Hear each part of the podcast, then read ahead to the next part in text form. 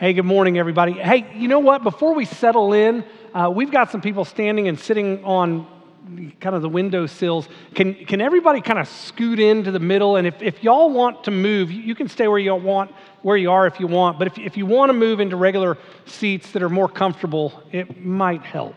Um, thank you guys for doing that. I really appreciate it.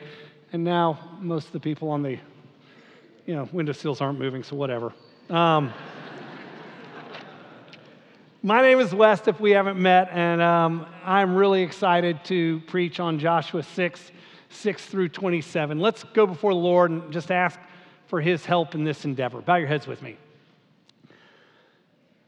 Lord, I pray that you would show us really great things about who you are. Uh, I pray that we would understand more of your holiness, more of your justice, so that we might understand more of your grace.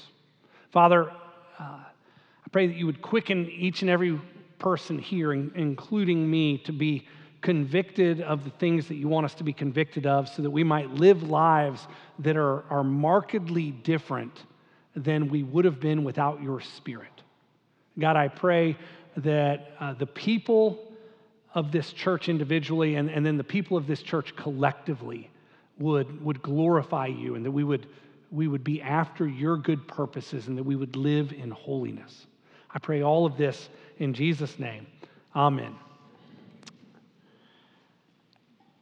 I don't know how many of you know this guy, John Wooden, but he was an incredible basketball coach for the UCLA Bruins in the 1960s and early 70s. He, he won national championships like seven or eight times. I mean, it's like his numbers are, are amazing what he accomplished. And one of the favorite stories that I've heard about John Wooden is that every year at the beginning of the, of the basketball season, he has all these powerhouse recruits. I mean, guys like Kareem Abdul Jabbar, guys like Bill Walton, I mean, like unbelievable players on his team. And he starts every year, the first practice, with, with sitting in a chair in front of all of his blue chip recruits. And, and he teaches them how to put on their socks and then tie their shoes properly. And, and you might think, well, these guys are, you know, top tier athletes. They know how to put on their shoes, right?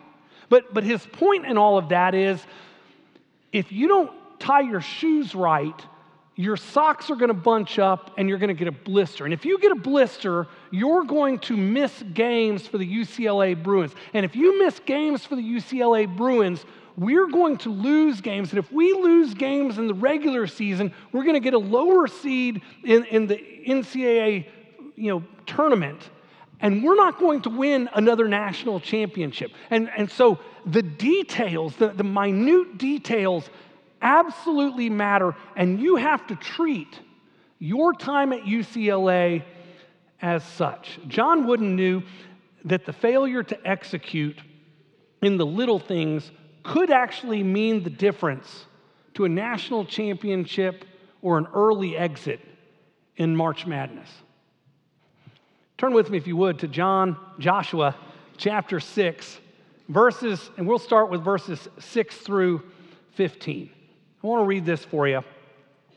So Joshua, the son of Nun, called the priests and said to them, Take up the ark of the covenant and let seven priests bear seven trumpets of ram's horns before the ark of the Lord. And he said to the people, Go forward, march around the city, and let the armed men pass on before the ark of the Lord. And just as Joshua had commanded the people, the seven priests bearing the seven trumpets of ram's horns before the Lord went forward, blowing on the trumpets, with the ark of the covenant of the Lord following them. The armed men were walking before the priests who were blowing the trumpets, and the rear guard was walking after the ark while the trumpets blew continually. But Joshua commanded the people, You shall not shout or make your voice heard, neither shall any word go out of your mouth until the day I tell you to shout. Then you shall shout. So he caused the ark of the Lord to circle the city going about it once. And they came back into the camp. The camp is called Gilgal and spent the night in the camp. Then Joshua rose early in the morning, and the priests took up the ark of the Lord, and the seven priests bearing the seven trumpets of ram's horns before the ark of the Lord walked on and blew the trumpet continually. And the armed men were walking before them, and the rear guard was walking after the ark of the Lord, while the trumpets blew continually. And the second day, they marched around the city once, and then they re- returned into the camp, again called Gilgal. So they did for six days. On the seventh day, they rose early at the dawn of the day, and they marched around the city in the same manner seven times. It was only on that day that they marched around the city seven times. I mean, did that draw you in or what? Like, I mean, talking about something that's riveting, something that's compelling. Golly. Look, if you were here last week, this narrative probably feels incredibly plotting. Look, you might be here for the first time, and that narrative probably feels incredibly plotting. Like there's no new information. In chapter 6, verses 2 through 5, which was part of last week's sermon, we covered all that information. God had already said to Joshua all the same stuff. And now Joshua says it, and, and then it's said again, and then it's said again. And then the question I have today is why do you spend 10 verses, 10 verses, basically saying what could have been said uh, in, and Israel did as God directed? Literally, that, that could have been the summary. That, like, that could have been it. God told Joshua, Joshua told Israel, and Israel did as God directed. That's way different. That's way different. Why?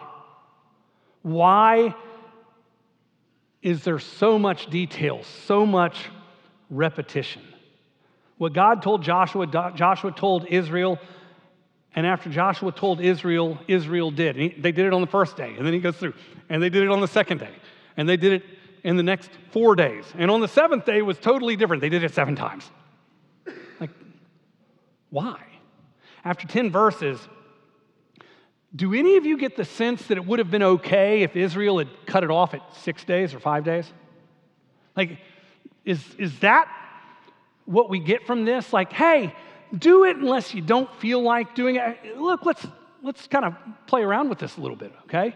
What if Israel had said, you know what? I know that God has told us to take the ark with us, and it's about a 600 yard journey around, you know, Jericho, you know, around the wall. And, and, and so we've got to carry the ark of the covenant with us once a day, 600 yards. And God is omnipotent. And so he doesn't get tired carrying the ark of the covenant, but we're not omnipotent. I don't think God understands how heavy the stinking ark is. Why don't we leave it at Gilgal? You think that would have been okay based on this text? What if they had said, hey, those trumpets, the ram's horns, they're called a shofar. I, have blown a shofar. When you blow a shofar, it smells like death.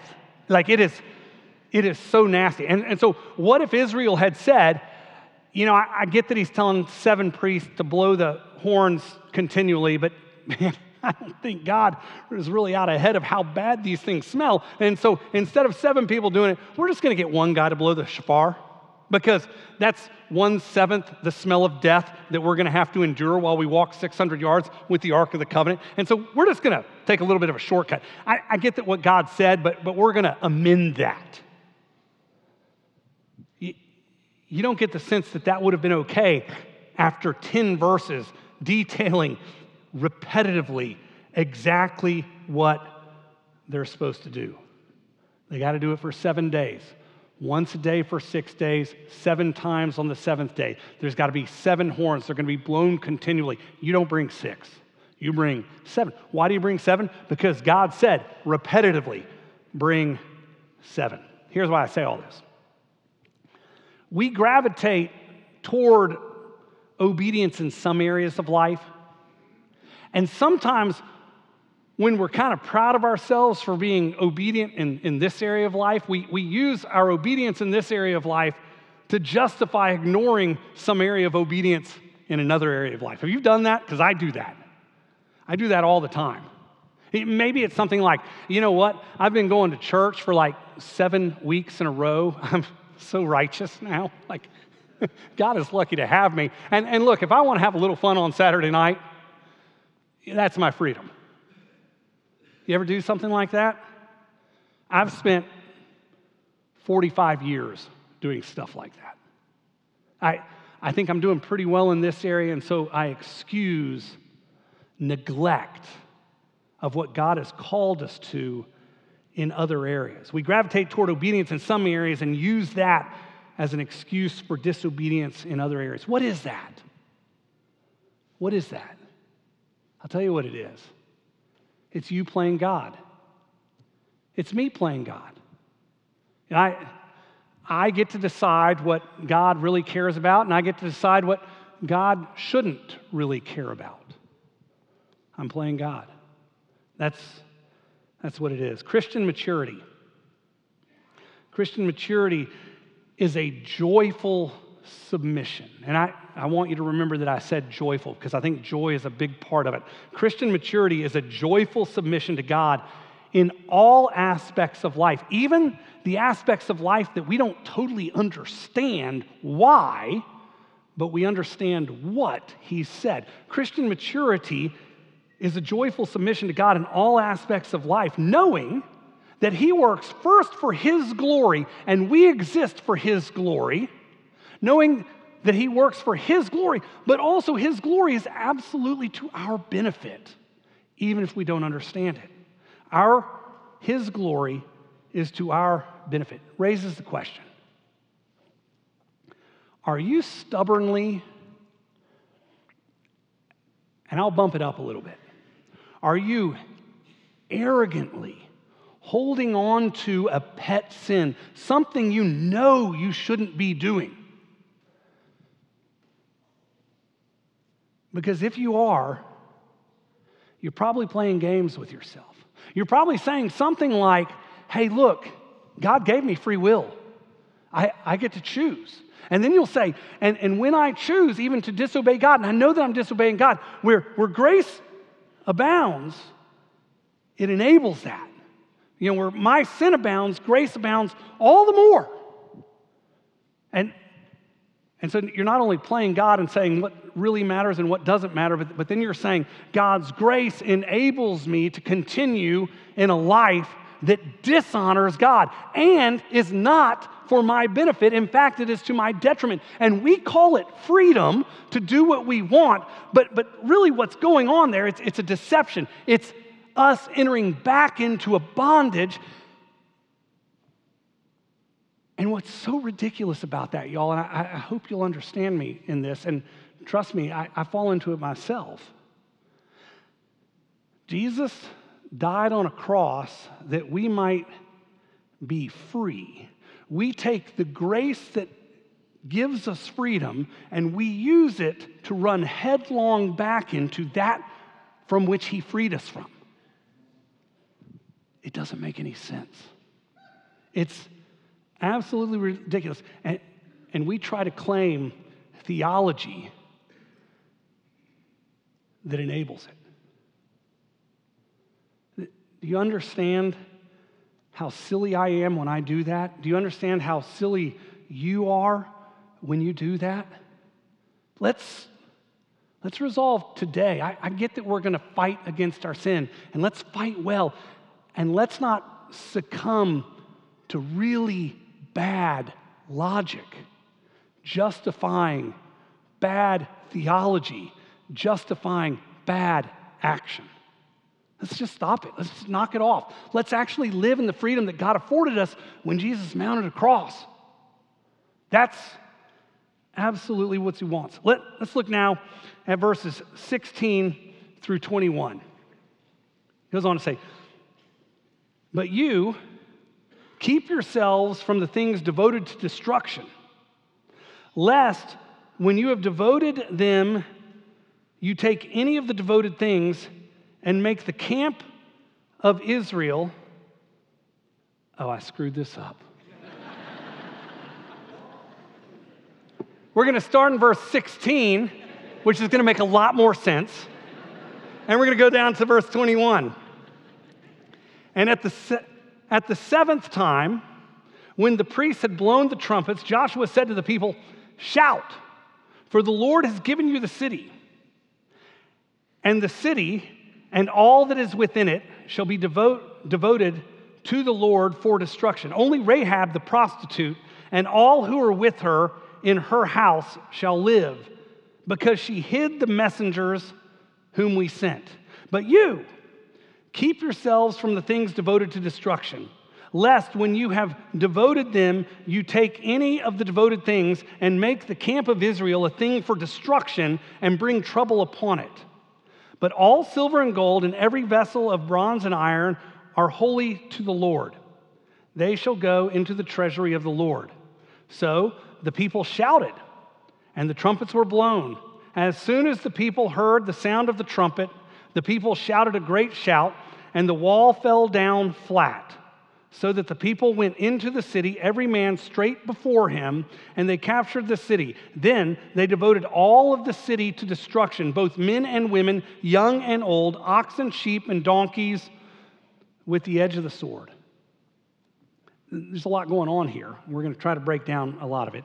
It appears that the story is starting to pick up steam in verse 16. After 10 verses that are really plodding and repetitive, it starts to pick up steam in verse 16. And, and then in verse 17, there's kind of a dramatic, pause, and, and the pause is for the sake of instruction. Okay, so let me explain what I mean. If you're following the narrative flow, we'd go straight from verse 16 to verse 20. Let me read that again. It says, And at the seventh time, when the priests had blown the trumpets, Joshua said to the people, Shout, for the Lord has given you the city. Now we go straight to verse 20. So the people shouted, and the trumpets were blown. As soon as the people heard the sound of the trumpets, the people shouted a great shout, and the wall fell down flat, so that the people went up into the city, every man straight before him, and captured the city. They devoted all to the city of, to destruction, both men and women, young and old, oxen, sheep, donkeys, with the edge of the sword. So that's the narrative. The question is, why do you put verses 17 through 19 right in the middle of that. It's this dramatic pause for instruction. It's kind of like the Princess Bride. Remember, you get sucked into the narrative of the Princess Bride, like this story is unfolding, and all of a sudden it pauses, and the grandpa is lecturing the grandson who's sick. Hey, you look a little bit nervous. Let me explain what's going on here. And it's this weird pause, and you're like, ah, so, what's going on in verse 17 through 19? I'm not saying God didn't say the things in verses 17 through 19. I just don't think he said them right after Joshua says, shout. And then it goes in verse 20. And so the people shouted. Hey, it doesn't make any sense. I think what happened is Joshua said that earlier, and, and the author wrote it in at that point, right when they knew that it was a dramatic build. And he says, This is the time to give them the instruction. This is the time to give them the instruction. I'm really glad because the reality is, in today's United States of America, the conquest of the promised land is often criticized, isn't it? Some of you have probably heard this argument like, how can you believe in a God who kills everyone in a village? Every single Canaanite in the village of Jericho, and there's going to be more after this. How can you believe in that God? Because isn't that a God? Isn't that a God who is using some sort of aberration of manifest destiny to excuse genocide? That's the question. That's the criticism that you'll hear. Is Israel using some perversion of manifest destiny. Like God's ordained it, we're going to kill everyone because we want the land. And if you're a Canaanite, you're dead. Is that fair? We don't think it's fair when Hamas kills Israelites because they're Israelites. We don't. We don't think if the Israelites turn around and, and kill all the Palestinians, regardless of who they are, just indiscriminately. They, if they kill them, I'm not saying they do, but if they did that, we would say, whoa, that's out of bounds. Because that is starting to look like genocide. What is genocide? You might be a little behind on that. Genocide is a mass slaughter based on racial or ethnic bias. I'm going to kill everyone because they're Canaanites. I'm going to kill everyone because they're from a different tribe, whatever it is, than I am. Is that what's going on here? Look, this might not be your question. I promise this is someone's question. You need to know the answer. Canaanites weren't killed because of an, a racial or an ethnic bias. How do we know that? Rahab. Rahab is spared. Rahab is spared, so is her whole family spared. Why is that important? Because Rahab's a Canaanite. If this was all about an ethnic cleansing, you got to kill the whole family. I don't care what they did, they're bad because of their ethnicity.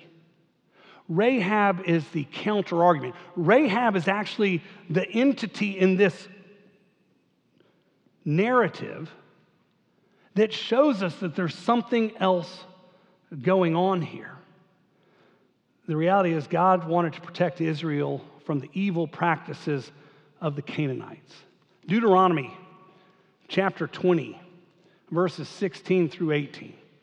This is before Israel enters into the promised land. This is God speaking to Moses. But in the cities of these people that the Lord your God is giving you for an inheritance, you shall save alive nothing that breathes.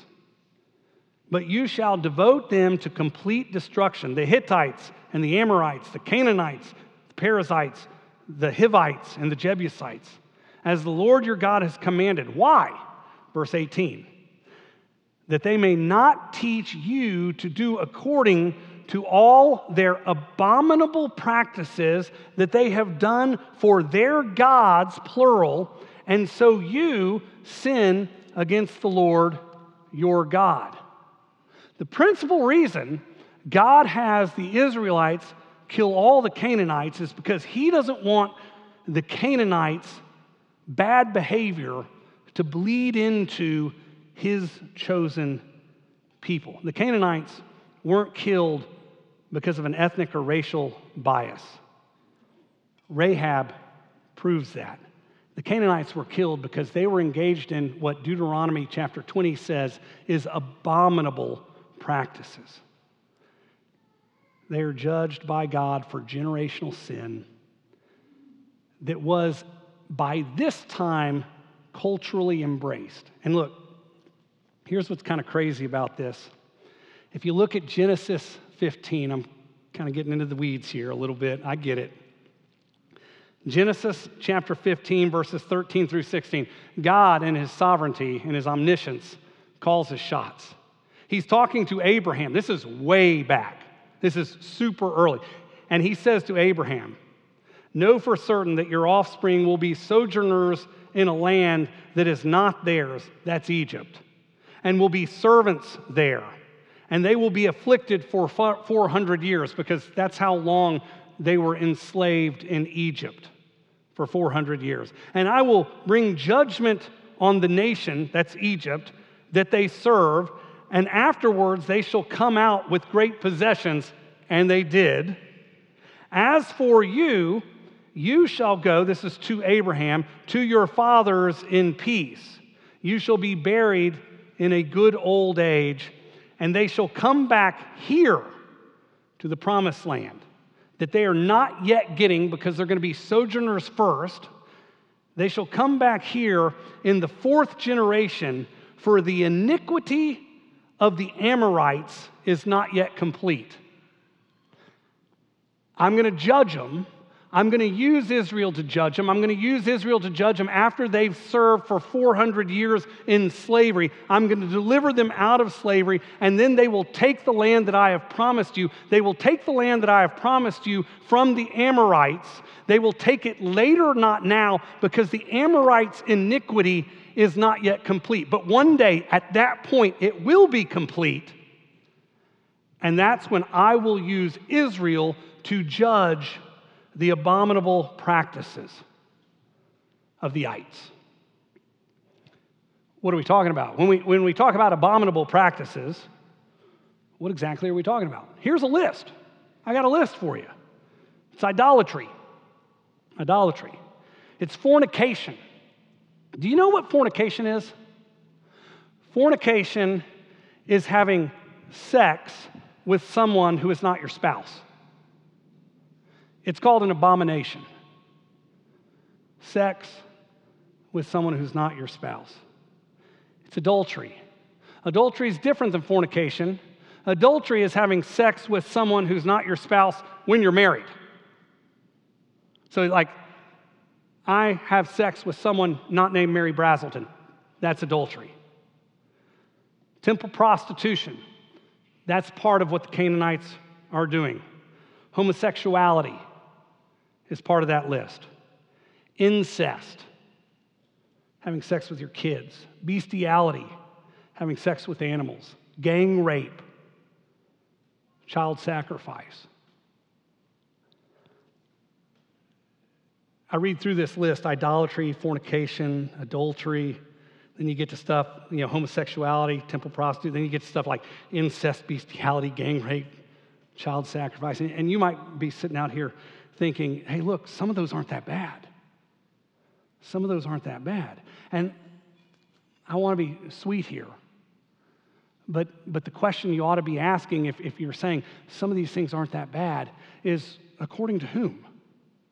According to whom? Like, it's, they're not that bad according to your frat bros, you know, according to your sorority sisters, according to the freshman philosophy prof who's an adjunct, who's like a grad student. He's got long hair though, so he must be sophisticated. Like he says they're not bad, and, and so you're like, yeah. Like according to who? It, is it according to Twitter? Is it according to who you're following on Instagram? Like, how do you determine the list of what is an abomination? You, you see the point? Like, I'm, I'm not trying to be mean, but according to whom? Look, the question you got to ask yourself if, if a God who is wholly benevolent, like totally benevolent, he is good in everything that he is, if, if a wholly benevolent, omnipotent, omniscient God who created us in his benevolence says they're bad, who are you going to believe? You get it? Like, how do you determine your ethic? If he says they're bad, they're bad. And he, and he does say they're bad. They're an abomination. And, and both Deuteronomy chapter 20 and Joshua chapter 6 says that because of these things, things are devoted for destruction. That's a word that is used repetitively in our text today, as well as Deuteronomy as well as Genesis. Devoted for destruction. The, the Hebrew word for devoted for destruction is harim. Okay, harim. And it really, it just means devoted. Contextually, the vast majority of the time that that word is used in the Old Testament, it, it does mean devoted for destruction. But every once in a while, it's used of Israel, and, and it's like devoted for holiness, devoted for God. Like Israel is devoted, Israel is harim. And, and so it means devoted, and contextually, it's either for destruction or for holy purposes. Joshua 6, verses 18, we'll start with 17 and through 19. And the city and all that is within it shall be devoted to the Lord for destruction. Only Rahab the prostitute and all who are with her in her house shall live, because she hid the messengers whom we sent. But you, talking to Israel, but you, keep yourselves from the things devoted to destruction, lest when you have devoted them, you take any of the devoted things and make the camp of Israel a thing for destruction and bring trouble upon it. Do you get it? Israel, God has set you apart. You are devoted unto the holy purposes of God. Don't go back to the things devoted for destruction. You are devoted. God devoted Israel for holy purpose, and, and He doesn't want them polluted by things devoted for destruction. Why does this matter?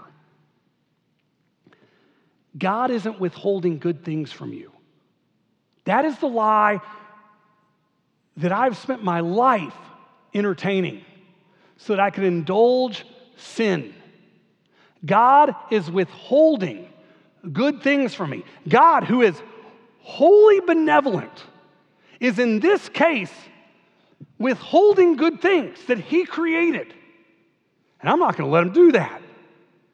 I'm going to exercise my freedom to fight against a God who I've already called wholly benevolent because I think He's withholding good things from me. He doesn't withhold good things from me. That's a lie. He protects us from bad things. Why does He condemn idolatry? Because He doesn't want us to worship lesser gods. He wants us to worship Him, the living God. Why does He condemn fornication, having sex with your girlfriend or your boyfriend? Because he loves the institution of marriage, which he created, and he wants you to live in freedom and in security. And, and marriage is a protection for a gift that God has given you. That, that's why. So it's, it's not that he's withholding good things, he's protecting us from bad things that we might fully enjoy the good things. Look, this is an interesting thing that, that we've, we've made up in our minds. We, we often think, when we think that God is withholding good things from us, we, we also, also think, you know what? Maybe God doesn't really understand who I am or, or what I need. You know, he, he wrote this book a long time ago, and it, maybe it's a little bit dated, and, and, and God, God doesn't understand my needs. People were getting married a lot earlier then, you know, all that kind of stuff. You've said it. And, and it's just outdated. Maybe God doesn't understand. Well, okay, let's think that through. He's omniscient. He, he knows all things, right? That's what omniscient means. So if, if God knows all things, how can you say he doesn't know you? Wouldn't it be a lot more likely wouldn't it be a, a lot more likely that instead of saying, God doesn't understand me, to say instead, I, a finite being, a sinful being, doesn't know an omnipotent, omniscient, all benevolent, totally holy God? Isn't that more likely? So, so maybe the problem isn't that it is God who doesn't know us. That's not the problem. Maybe it's that we don't understand God. And I promise you, he's good.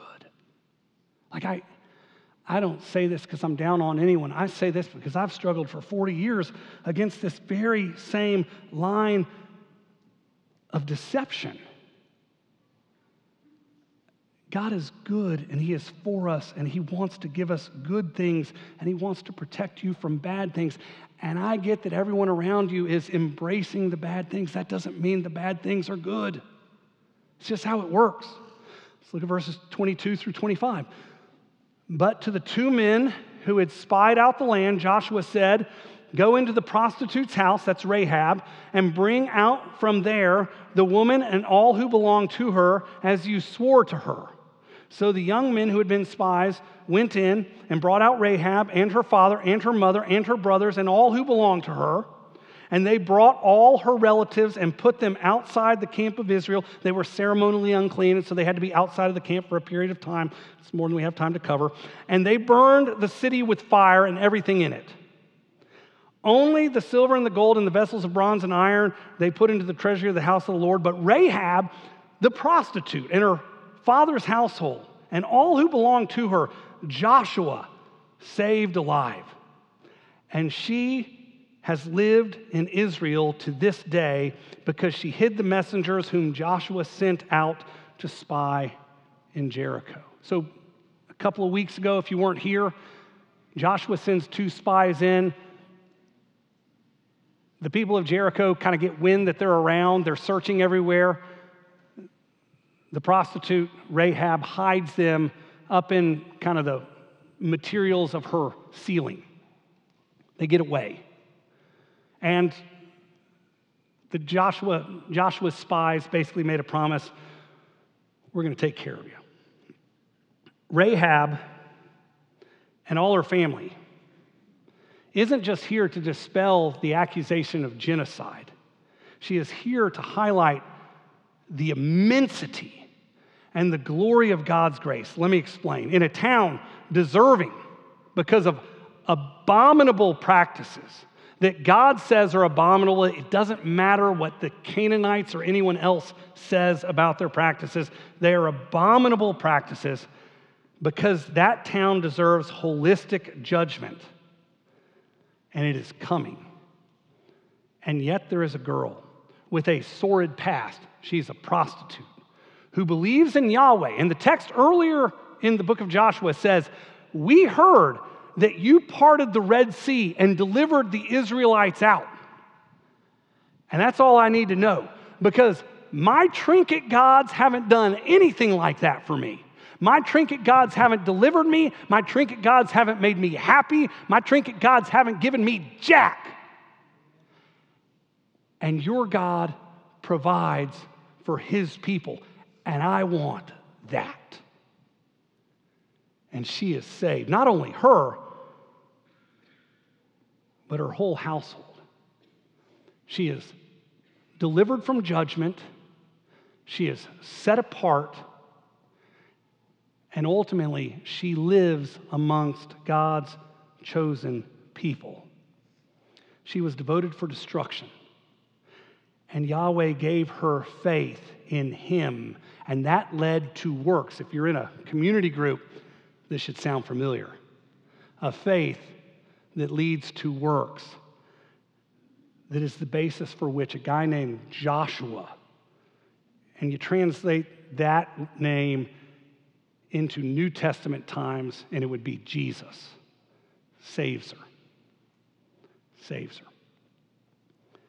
The Canaanites, when they saw that the Israelites came across the Red Sea, dug in against Yahweh because they liked their trinket gods, because it excused them to do their abominable sins.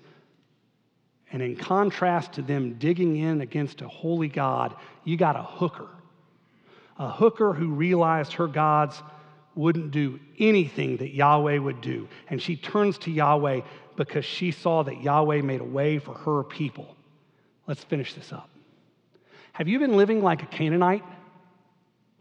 Have you been indulging in all those abominable sins idolatry, fornication, adultery, homosexuality, prostitution? I mean, maybe you haven't done some. Have you done any? Have you been living like a Canaanite? Here's, here's the good news. This is such good news. God saved a Canaanite hooker. Like, if, if you're like, God's done with me, if, if you knew what I know about me, West, you'd give up on me. I, I might, but God wouldn't. That's, that's the really great news. He saved a Canaanite hooker. She's probably a temple prostitute. She's probably been engaging in like sexual misconduct, all baptized by a false religion. And God's like, yeah, I'll save her. If she believes in me, we're good. Jesus died for Rahab's sins, and he died for your sins. That's the good news of the gospel. But here's the rest of this story, and I, this should hit home for a lot of people in this room. God's plan was never for his grace to excuse Rahab to continue as a Canaanite hooker. Like, that's not how the story goes. You need to know that. God's grace was never intended to let a Canaanite hooker continue as a Canaanite hooker. Okay? That's not how the story goes. Neither was it his plan to send Jesus to die for your sins so that you could continue to pursue things devoted for destruction. Why? Good news. You are devoted for holiness as a Christian. That's the great news. That's, that's how you need to understand the rest of your life. You are devoted for God as a Christian. You are a royal priesthood, a holy nation, a people belonging to God, so that you might declare the praises of him who called you out of darkness and into his glorious light. It's 1 Peter chapter 2, verses 9 and following. Titus chapter 2, verse 11 says, The grace of God that brings salvation to all types of people has taught us to say no to ungodliness. God didn't save a Canaanite hooker, and His grace didn't enable a Canaanite hooker to stay a Canaanite hooker. She was adopted into the family of God, and her life changed. That's His intent for you if you're a Christian. Let's pray. Father, I pray for such a great and powerful understanding of your grace that we would understand simultaneously that we are forgiven of all of our sins and that we would freely come to you, but that your grace that forgives us also enables us so that Canaanite hookers don't have to stay Canaanite hookers. Father, help us by the empowerment of your grace to live transformed lives, that our lives would glorify you, that we would participate in your kingdom's work, and that we would have an impact on this world that so desperately needs a witness to your goodness. Father, it is only by the finished work, the shed blood of Jesus, that we can stand before you. But it is by that finished work and shed blood that we are made new creations in Christ as well. Thank you. I pray that we would live in that truth. Amen.